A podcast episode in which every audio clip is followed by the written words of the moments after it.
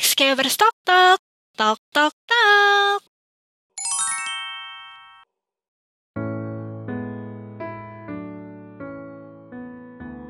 Bismillahirrahmanirrahim. Assalamualaikum warahmatullahi wabarakatuh. Hai Cinggudu Excalibur semuanya.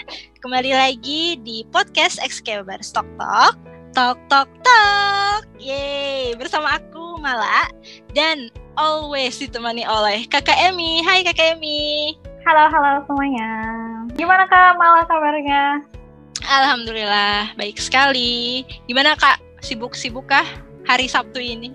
Oke, di hari Sabtu ini aku kepanasan nih guys, karena cuaca hari Oh, ini Iya sih bener ya. Masya Allah panas sekali.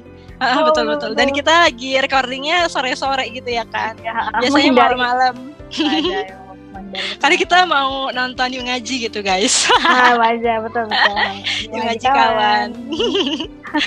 oke oke Oke, daripada lama-lama ya ini kita mau eh dengerin satu penanya dari salah satu ex-citizen yang sudah mengirimkan voice note-nya Oh, oke. Kira-kira pertanyaan apa ya? Kalau aku eh, dapat hintnya sih kayak gimana sih eh, terlalu serius-serius gitu loh pertanyaan yang belum pernah kita dengar dan belum pernah kita jawab juga ya kan? Nah penasaran penasaran? Yuk langsung kita dengerin yuk pertanyaannya.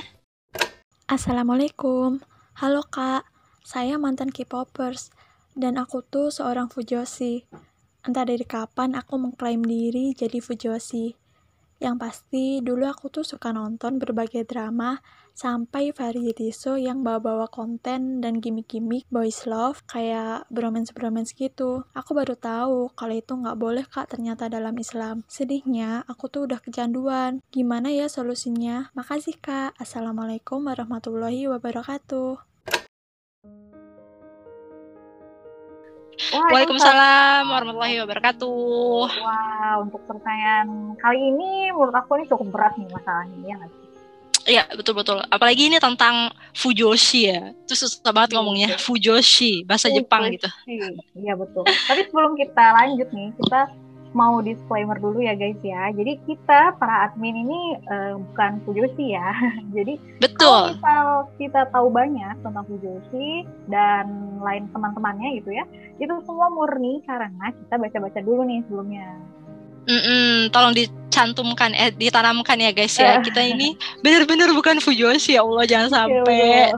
ya kan auzubillahi min.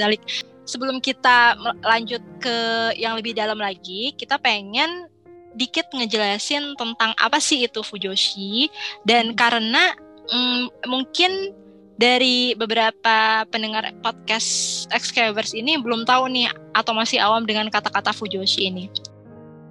Jadi fujoshi itu dari bahasa Jepang ya guys yang artinya adalah perempuan busuk. Dalam banget sih emang ya ra- ra- Hmm. apa katanya gitu. Fujoshi ini biasanya disematkan untuk eh, cewek-cewek yang suka sama komik Jepang atau manga gitu ya yang bergenre boys love atau percintaan antara sesama cowok-cowok gitu ya atau mungkin yang kita lebih sering dengarnya itu adalah gay atau homo gitu ya. Iya betul banget kayak gitu ya guys. Nah juga nih ya biasanya em Fujoshi ini biasanya kebagi lagi nih ada dua kelompok yaitu ada yang suka genre yaoi dan satu lagi genre shonen ai. Kalau yaoi ini adalah genre yang biasanya disukai sama Fujoshi karena lebih eh, dalam tanda kutip lebih vulgar kayak gitu ya. Kalau Mhm. shonen ai itu genrenya yang lebih rada ringan ya. Jadi dia isinya tuh semacam bromance-bromance kayak gitu kayak persaudaraan sama atau enggak pertemanan cowok sama cowok kayak gitu. Oh, iya, aku dari kata-kata yang tadi dijelasin Mhm. sama Kemi aja tuh emang udah kayak gimana gitu ya kan, udah gelah-gelah gimana gitu, udah jadi Betul. gerah sekarang gitu ya kan, Iya. makin gerah nih guys. betul Ya betul kan? banget. Tapi walaupun gila-gila gini ya, nyatanya masih banyak loh yang suka sama begini. Hmm, bener banget, apalagi banyak banget nih apa teman-teman kita atau adik-adik kita yang malahan udah sampai kecanduan nih sama eh, genre ini gitu. Iya betul. Nah sebelum kita mulai nih, aku pengen tahu nih, menurut Kamala Fujoshi itu apa sih? Atau apa yang Kamala tahu tentang Fujoshi? Hmm, kalau aku pribadi sih kata-kata Fujoshi itu benar-benar baru dengar semenjak uh, terjun ke dunia K-pop sih. Tapi bukan uh, kata istilah fujoshi-nya tapi aku cuma tahu yaoi-nya. Itu kan kayak genre gitu ya. Biasanya ya, ketemu betul. itu di kayak fanfic. Oh. nah akhirnya tuh aku mulai kayak kepo gitu kan ini apa sih emang yaoi ini? Ternyata tuh yaoi itu adalah kayak sebuah genre yang biasa dinikmati gitu. Ada ada fansnya mm-hmm. gitulah iya, yang gitu. biasa suka baca komik Jepang eh komik komik berasal dari Jepang itu kayaknya hmm. emang udah familiar banget dan makin familiar hmm. lagi karena di dunia K-pop atau anak-anak K-pop sini tau lah uh, tentang iya, hal-hal yang kayak gini gitu. Hmm, betul banget. Kalau Kak Emi gimana? Oke, okay, kalau aku uh, mirip lah ya tadi. Uh, Fujoshi ini ya tadi ya. Salah uh, sebutan cewek-cewek yang suka sama cerita cowok sama cowok kayak gitu. Dan menurut gue ini tuh suatu ketidaknormalan ya. Kayak gue merasa ada yang salah gitu dari perfujosian ini. Menurut gue sih kayak perfujosian ini. Ya betul betul betul. Tapi ya kalau misalnya kita boleh simpulin ya intinya tuh adalah Fujoshi ini kan orang-orang yang suka sama genre ini gitu. Mm-hmm. Jadi genre ini ya ibaratnya tentang sebuah cerita percintaan antara cowok sama cowok. Dan ya minimal minimalnya ini kisah percintaannya itu ya kayak unyu-unyuan masih kayak ambigu-ambigu gitulah masih kayak yes. PDKT PDKT antara cowok sama cowok. Tapi uh, emang ada yang lebih parah lagi guys sampai yang ya gitulah yang udah rated rated gitu. Wah wow, benar hmm, sampai pokoknya Uh, sampai di titik anak kecil tuh nggak boleh lihat kayak gitu ya guys. Iya betul sekali. Bahaya emang. Ya memang betul guys ya biasanya istilah fujoshi ini kan terkenalnya terkenalnya sama manga Jepang ya. Tapi sekarang itu udah merambah nih guys ke anak-anak K-popers. Jadi emang udah umum aja gitu bagi di kalangan expert di kalangan iya. K-popers si fujoshi ini gitu. Mm -mm, betul banget karena ya gejalanya itu ya sama-sama ya karena hmm, mereka tuh sama-sama suka sama boys love gitu kan. Opa sama opa berduaan. Uh, uh, ya gitulah ya kan. Pokoknya yang gak asing banget lah sama istilah bromance ini buat anak K-popers. Ah uh, betul. Tapi memang ada bedanya sih sedikit gitu ya. Kalau bromance ya bromance di Jepang itu kan emang fiksi ya, fiksi cerita kayak gitu. Tapi kalau di Korea ini tuh cowok sama cowok dipasangkan tuh karena kalau cowok sama cewek bakal ada yang marah gitu ya, itu fansnya kayak gitu. Eh iya betul betul betul banget.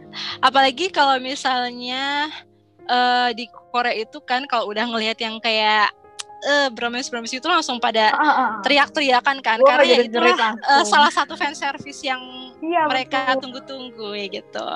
Iya betul banget. BTW nih ya, uh, konten kita kali ini cukup berbeda dari sebelumnya, maka dari itu kita udah nyiapin nih, kita udah baca-baca dulu nih sebelumnya. Lalu hmm. rasa aja kita nemu nih ada suatu jurnal, jurnal penelitian yang membahas tentang Fujoshi.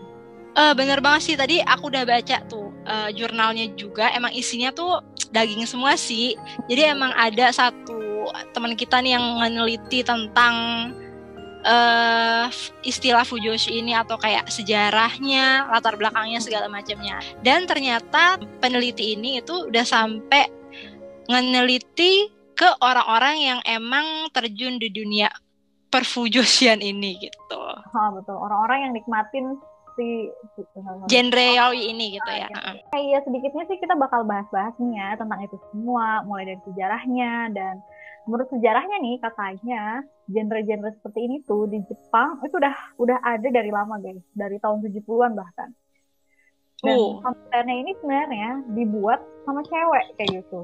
Jadi uh. dibuatnya itu memang buat memenuhi fantasi ya dalam tanda kutip fantasi terpendamnya cewek kayak gitu.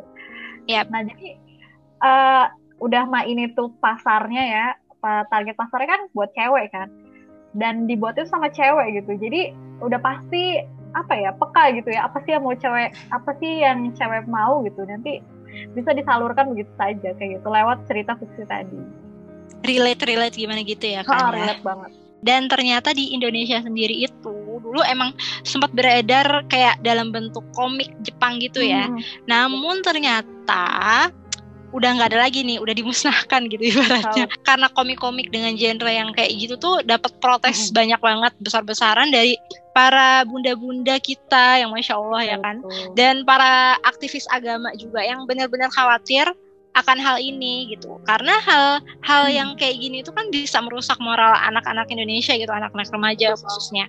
Dan dari sini ternyata uh, para fujoshi ini akhirnya lari deh ke internet untuk memuaskan apa ya namanya memuaskan nafsunya mereka gitu ya mereka. Akhirnya mereka lari ke internet nyari-nyari konten uh, online gitu kan ke media sosial hmm. atau ke situs-situs uh, kayak forum khusus untuk fujoshi gitu. Oh betul betul. Tadi kita ngomongin moral bangsa ya. Memang menurut aku pribadi juga konten kayak gini tuh aduh berlawanan banget sih sama bangsa kita gitu ya, sama tradisi bangsa kita gitu. Iya. Ya, Indonesia ini kan cenderungnya tuh religius gitu ya. Dan tahu sopan santun lah, tahu norma, tahu adab kayak gitu karena iya. uh, dari segi Islam juga udah jelas ya kalau hal-hal kayak gini tuh udah ada bertentangan banget sama agama gitu ya. Pokoknya udah berlawanan banget deh sama norma kesopanan yang udah ketanam di masyarakat Indonesia. Betul betul. Dan emang bener sih sangat sangat sangat sangat tidak cocok dengan moral moral, moral yang udah kita pelajari atau yang ada di negara kita tercinta Indonesia ini asik. Tapi emang ya gimana ya para Fuyoshinya ini tuh sebenarnya emang kayak udah sadar gitu sih iya, yang dia lakuin itu salah dan menurut agama itu juga udah salah atau melarang dan memang lingkungan tuh nggak mendukung gitu ya atas uh, hobinya mereka. Betul. Tapi ya gimana ya tetap aja namanya juga udah kecanduan ya kan. Akhirnya hmm. biasanya buat tetap nikmatin tanpa keganggu sama stigma negatif yang kayak gitu mereka hmm. akhirnya harus ngatur diri nih atau menyesuaikan diri dengan keadaan sekitar gitu guys. Betul banget. Parah parah sih emang guys. Tapi memang uh, emang belum lagi para pelakunya ini ya. Biasanya para penikmat genre yaoi ini adalah remaja guys remaja labil. Yang lagi aktifnya ya bun kayak gitu. Iya betul. Lagi aktif dan penasaran sama hal apa pun kayak gitu. Dan menurut gue sih itu wajar ya anak remaja penasaran ya masih cari jati diri iya coba-coba. Hmm, coba-coba sukanya apa mau kayak gimana nanti kayak gitu. Dan uh, kadang mereka tuh ya nemu konten kayak gini itu tuh suatu ketidaksengajaan kayak gitu. Dan uh. akhirnya kan tadi ya penasaran dan eh akhirnya malah keterusan. Atau enggak lingkungan nih. Ya sih ada temennya hmm. yang nanti ikutan baca uh, genre kayak gini. Dan penasaran. Dan akhirnya malah uh, keterusan tuh tadi bergabung dengan lingkaran pertemanan yang suka sama hal-hal yang seperti itu. Kayak gitu deh. Nah, iya betul banget tuh guys. Pasti ngaruh sih ya. Minimal tuh kalau untuk orang-orang yang udah proses hijrah, memori-memori atas hal-hal yang masa lalu kayak gitu tuh emang susah banget dihilangin sih. Kayak udah nempel banget di otak gitu kan. Dan selain temen dan lingkungan, ternyata tuh keluarga juga cukup pengaruh loh soal yang kayak gini. Karena semakin kita uh, punya interaksi yang dikit sama keluarga atau anggota keluarga, ya semakin banyak waktu luang kita tuh untuk diri kita sendiri atau yang biasa Betul kita banget. bilang tuh adalah me time gitu ya. Keren. Nah, di situ tuh biasanya kita ngegunain waktu itu buat menuhin rasa penasaran kita nih. Dan masalahnya itu kita nggak tahu mas uh, penasarannya kita eh, rasa penasarannya itu dipakai buat hal yang baik atau yang buruk gitu kan. Ya, betul banget. Dan dan juga nih ya cenderung untuk para orang tua beberapa hmm. sih ya yang suka ngebebasin anak-anaknya untuk megang HP tak untuk megang HP tanpa ada pengawasan yang khusus gitu. Dan akhirnya tuh anak-anak atau adik-adik kita lah ibaratnya ya hmm adik-adik kita ini nggak jadi nyasar gitu loh ke mana aja ya kan. Internet itu kan luas ya isinya segala macam ada segala gitu. macem. dan nauzubillah kan bisa jadi jatuhnya itu ke hubungan hubungan dan jadi ke dunia yang kayak gini gitu ya.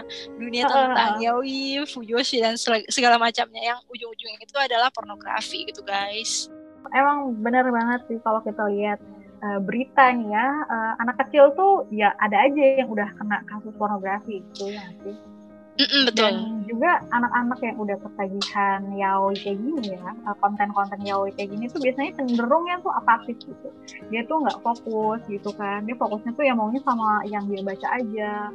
Jadi lupa waktu ya nggak sih, lupa sama Mm-mm. sekitarnya. Pokoknya bener-bener apatis dan nggak peduli gitu sama sekitarnya. Dan itu membuat adik-adik kita lah ya, anak-anak tuh nggak produktif gitu. Betul banget sih. Dan itu tuh jadi kalau kata-kata anak gaul sekarang itu adalah anak-anak no lab gitu ya. No lab, no life. Anak-anak no lab, no life gitu. No life kalau nggak ada internet, no life lah. Nah, Oke, nah kita kan udah rada denger gitu ya pembahasan tentang fujoshi dan yaoi dan segala macamnya Hmm. itu.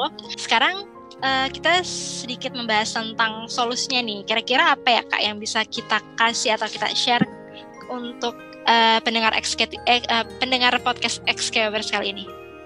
Oke oke, kalau menurut aku nih ya, eh, tadi di awal, tadi awalnya kan kita tuh penasaran ya, seorang anak nih ya remaja penasaran akan suatu hal gitu dan itu sebenarnya udah alami ya, setiap anak tuh punya rasa penasaran gitu. Tapi sebenarnya yang eh, rada salah gitu ya, kemungkinan salahnya adalah saat kita penasaran sama sesuatu yang nggak baik kayak gitu. Udah sesuatu yang nggak baik dan parahnya lagi kita tuh jatuh ke sana gitu dan kita betah berlama-lama di sana gitu suatu hal yang tidak baik itu. Sekarang Iya. per- eh, pertanyaannya adalah eh, kita gimana nih taunya mana ya mana sih konten yang baik mana sih konten yang nggak baik kayak gitu.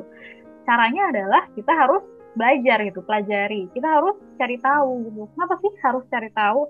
Karena ini semua tuh demi kebaikan kita guys. Memang bal kenapa? Karena semuanya yang kita lakukan di dunia ini ada pertanggungjawabannya guys. Pokoknya semuanya ada konsekuensinya gitu deh. Dan kita semua eh, kita sendiri guys yang menanggung itu semua. Kayak gitu. Betul. dan itu semuanya udah ada ya kisi-kisinya istilahnya ya di dari kisah-kisah terdahulu dari Al-Quran juga sudah ada yang menggambarkan gimana sih nanti di akhirat. Nanti kita tuh bakal dipertanggungjawabin loh. Kita nih lihat ini lihat itu yang nanti melakukan hal ini dan hal itu itu semuanya ada pertanggungjawabnya kayak gitu. Pokoknya buat kalian coba deh sedikit-sedikit nih ya kepoin uh, nan kepoin tentang hal-hal seperti itu gitu. Nanti di akhirat Betul, seperti apa gimana. Karena jujur sih ya kalau gue pribadi itu cukup menyeramkan sih kayak gitu. Mm, horor gitu ya. Kalau kita nggak punya persiapan itu bakal horor gitu lah Ah, guys betul intinya. banget. penting banget untuk kita tahu untuk ingat kalau kalau akhirat itu eksis. Kalau akhirat itu benar-benar ada gitu ya guys ya. Jadi kita tuh biar eh, kenapa sih kita harus ingat kalau akhirat itu nyata eh itu tuh biar kita di dunia ini nggak cuma main-main aja guys. Biar nggak cuma memuaskan diri kita aja. Biar nggak ya pokoknya ya santai-santai santai-santai ngopi-ngopi gitu ya. Nongkrong nongkrong ya pokoknya gitu ya nongkrong nongkrong jangan nongkrong nongkrong aja gitu ibaratnya dan tadi juga kita dengar ya kalau terjun ke dunia yaoi ini tuh katanya dari lingkungan atau teman-teman sekitar gitu. Nah, ini nih yang perlu kita bahas juga karena benar-benar bisa mempengaruhi mempengaruhi kita. Hmm, kalau teman-teman kita semuanya isinya suka yoi semua, ya betul. pasti kita minimal bakal mewajarkan mereka dengan kegiatan Hmm. mereka. Terus lama-lama jadi kepo ya kan. Dan akhirnya malah ujung-ujungnya ikut-ikutan baca atau ikutan nonton dan segala macam gitu. Kan Iya, yang betul. sayangkan kalian juga gitu. Dan sebaliknya lagi nih, sebaliknya kalau kalian itu berkumpulnya atau punya teman-teman yang demennya itu ngasih nasihat-nasihat kebaikan atau suka nge-share link-link kajian atau suka ngasih postingan-postingan. Ya pokoknya yang eh, ngasih manfaat deh untuk diri kamu dan untuk untuk orang untuk orang sekitar itu tuh pasti bakal cepat atau lambat bakal ngaruh ke kehidupan kamu juga loh. Kamu pasti nanti bakal ikut-ikutan mereka karena tuh eh, manusia itu pasti nggak bisa lepas dari rasa kepo gitu ya kan. Apalagi eh, teman-teman kita itu semua ngelakuin hal yang sama gitu. Pasti kita pengen ikutan juga. Ya at least kepo lah ibaratnya gitu kan. Jadi ini yang paling penting adalah coba deh kalian tuh lihat lagi nih pertemanan Hmm. kita tuh bentuknya kayak gimana sih? Teman-teman kita tuh orangnya kayak gimana sih?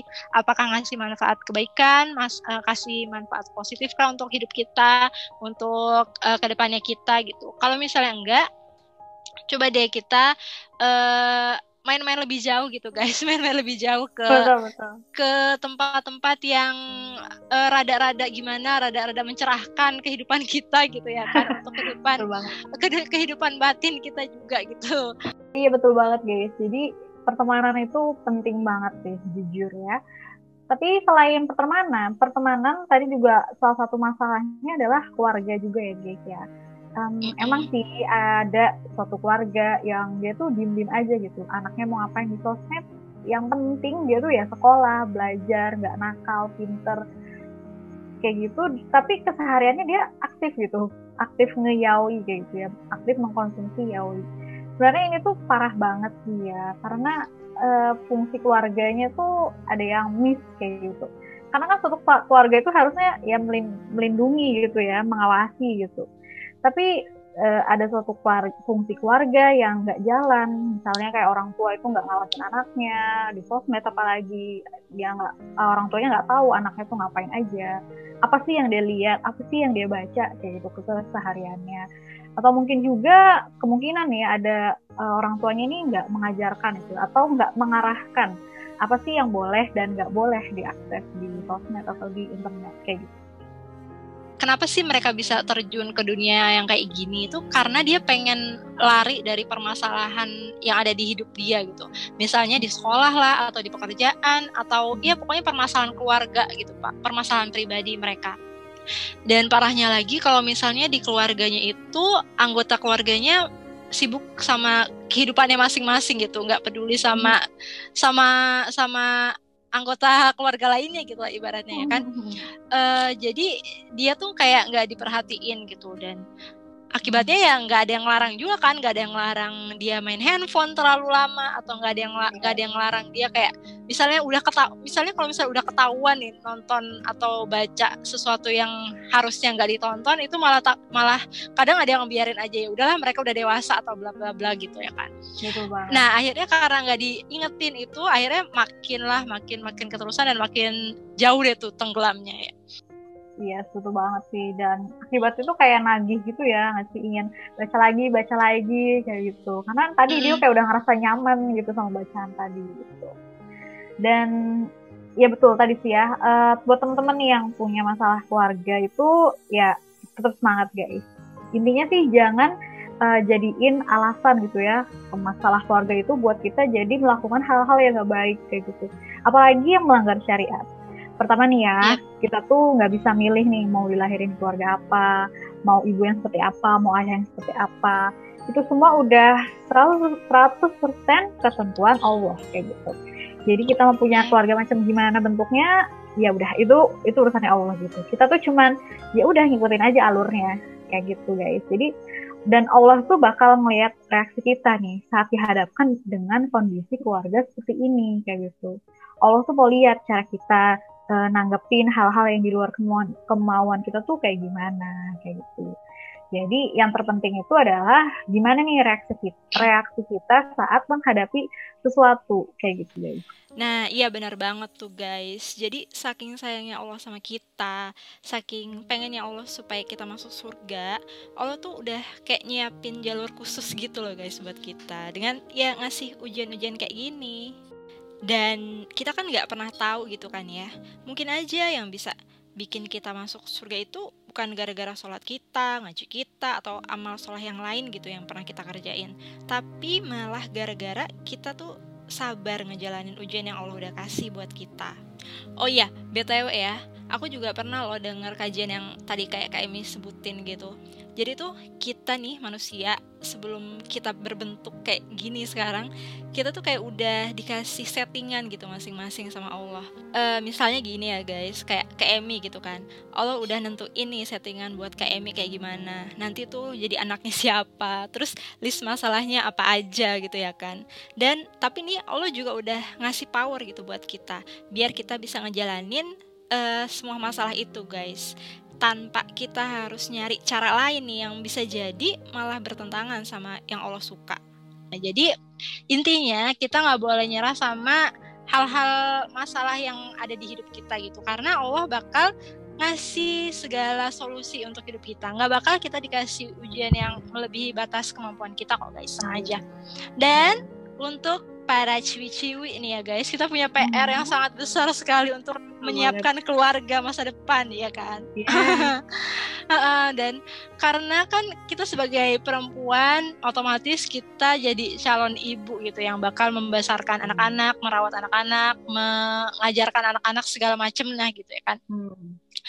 Nah, kalau misalnya kita saat ini uh, apa ya masih tenggelam dengan hal yang kayak berbau seperti ini gitu ya tentang iya, masalah fujoshi atau yaoi dan segala macamnya itu sebaiknya kita nih udah harus mulai uh, apa ya berbenah, berbenah diri gitu karena kita betul. hidup ini nggak sampai kita doang gitu guys masih iya, ada betul. generasi selanjutnya kan sayang hmm. banget ya kalau misalnya kita nggak belajar dari kesalahan kita sendiri kita nanti sebagai orang tua kalau misalnya mendapatkan anak kita kena hal yang kayak gini tuh kan pasti hmm. uh, menyakitkan gitu ya menyakitkan hati banget, sekali banget, gitu. banget. Banget kan. Nah akhirnya makanya dari sekarang kita mulai belajar nih guys. Gimana sih caranya mendidik anak? Walaupun kita masih ya jauh ya, uh, gitu ya, ya. guys nggak apa-apa kita prepare aja ya sekarang. Prepare aja dulu. Gimana sih caranya mendidik anak kita sesuai dengan syariat Allah sesuai hmm. dengan apa ya sesuai dengan fitrahnya mereka? Harusnya kan mereka nggak yeah. kena kayak gini uh, di umur-umur mereka yang segini tuh nggak boleh kena yang hal kayak gini gitu karena mereka belum bisa membedakan mana yang baik dan yang buruk gitu ya kan guys. Kalau aku sih gitu. Nah, betul. Jadi memang sebagai nanti ya seorang ibu tuh ya harus uh, mendampingi anaknya lah ya istilahnya kayak gitu. Mm -mm. Oke okay deh. Nah itu tadi ya guys obrolan kita nih ya mengenai uh, perfujosian ya beserta kawan-kawannya. Dan yep. kalau kita bisa tarik kesimpulan nih ya, kira-kira hal yang bisa kita ambil nih adalah pertama kita tuh uh, khususnya ya sebagai seorang remaja itu punya jiwa penasaran kayak gitu. Dan itu ada hal yang sangat lumrah ya udah fitrahnya seperti itu. Dan uh, ada baiknya kalau rasa penasaran kita itu kita arahin nih ke sesuatu yang lebih baik kayak gitu. Dan betul, kedua betul. kita jangan lupa nih kita harus benar-benar perhatiin lingkaran pertemanan kita guys. Karena teman itu ngaruh ke kita. Karena kan ada uh, ada kalimat gue yang bilang kalau teman kita itu adalah cerminan diri kita. Kayak gitu. Oh Jadi, keren keren. uh, pastikan lingkaran pertemanan kalian itu pertemanan yang baik. Oke? Okay? betul betul betul Oke okay, guys, mungkin sampai sini dulu ya obrolan kita tentang perfujosian dan yaoian. Aduh maaf ya, ini lidah saya bukan lidah Jepang, lidah saya lidah Korea ya. gitu ya kan. Jadi kalau kelibet-kelibet gitu. Nah, dan kalau menurut aku sih isi dari podcast ini tuh emang beda sih dari sebelumnya gitu kan. Ya. Biasanya kita kan kayak cuman curhat-curhat gimana gitu. Tapi kali ini tuh kayak Wow, sampai ngomongin wow. moral bangsa oh, ya kan, masya Allah semoga sampai ngomongin calon ibu ya guys. Iya, kita nggak kepikiran sampai ngomongin soal gitu loh guys sebenarnya. Bener-bener. Tapi ya uh, dari itu semua kita juga pengen uh, minta maaf nih kalau misalnya ada kata-kata yang kurang kurang tepat atau misalnya nggak berkenan di hati kalian semua atau misalnya ada informasi yang rada keliru gitu ya mm-hmm. jadi kita mohon maaf banget deh pokoknya semoga dari podcast ini kalian bisa kalian bisa ngambil insight yang baru atau manfaat atau mungkin ya bisa bisa terhibur gitu lah ya dari obrolan yeah. kita pada sore kali ini atau malam kali yeah. ini, malam hari ini gitu ya tergantung yes postnya kapan ya kan? ya, betul. Oke oke oke. So sampai ketemu lagi di podcast kita selanjutnya di Xcabers Talk Talk. Talk Talk Talk. Ayo. Wassalamualaikum warahmatullahi wabarakatuh. Ayo.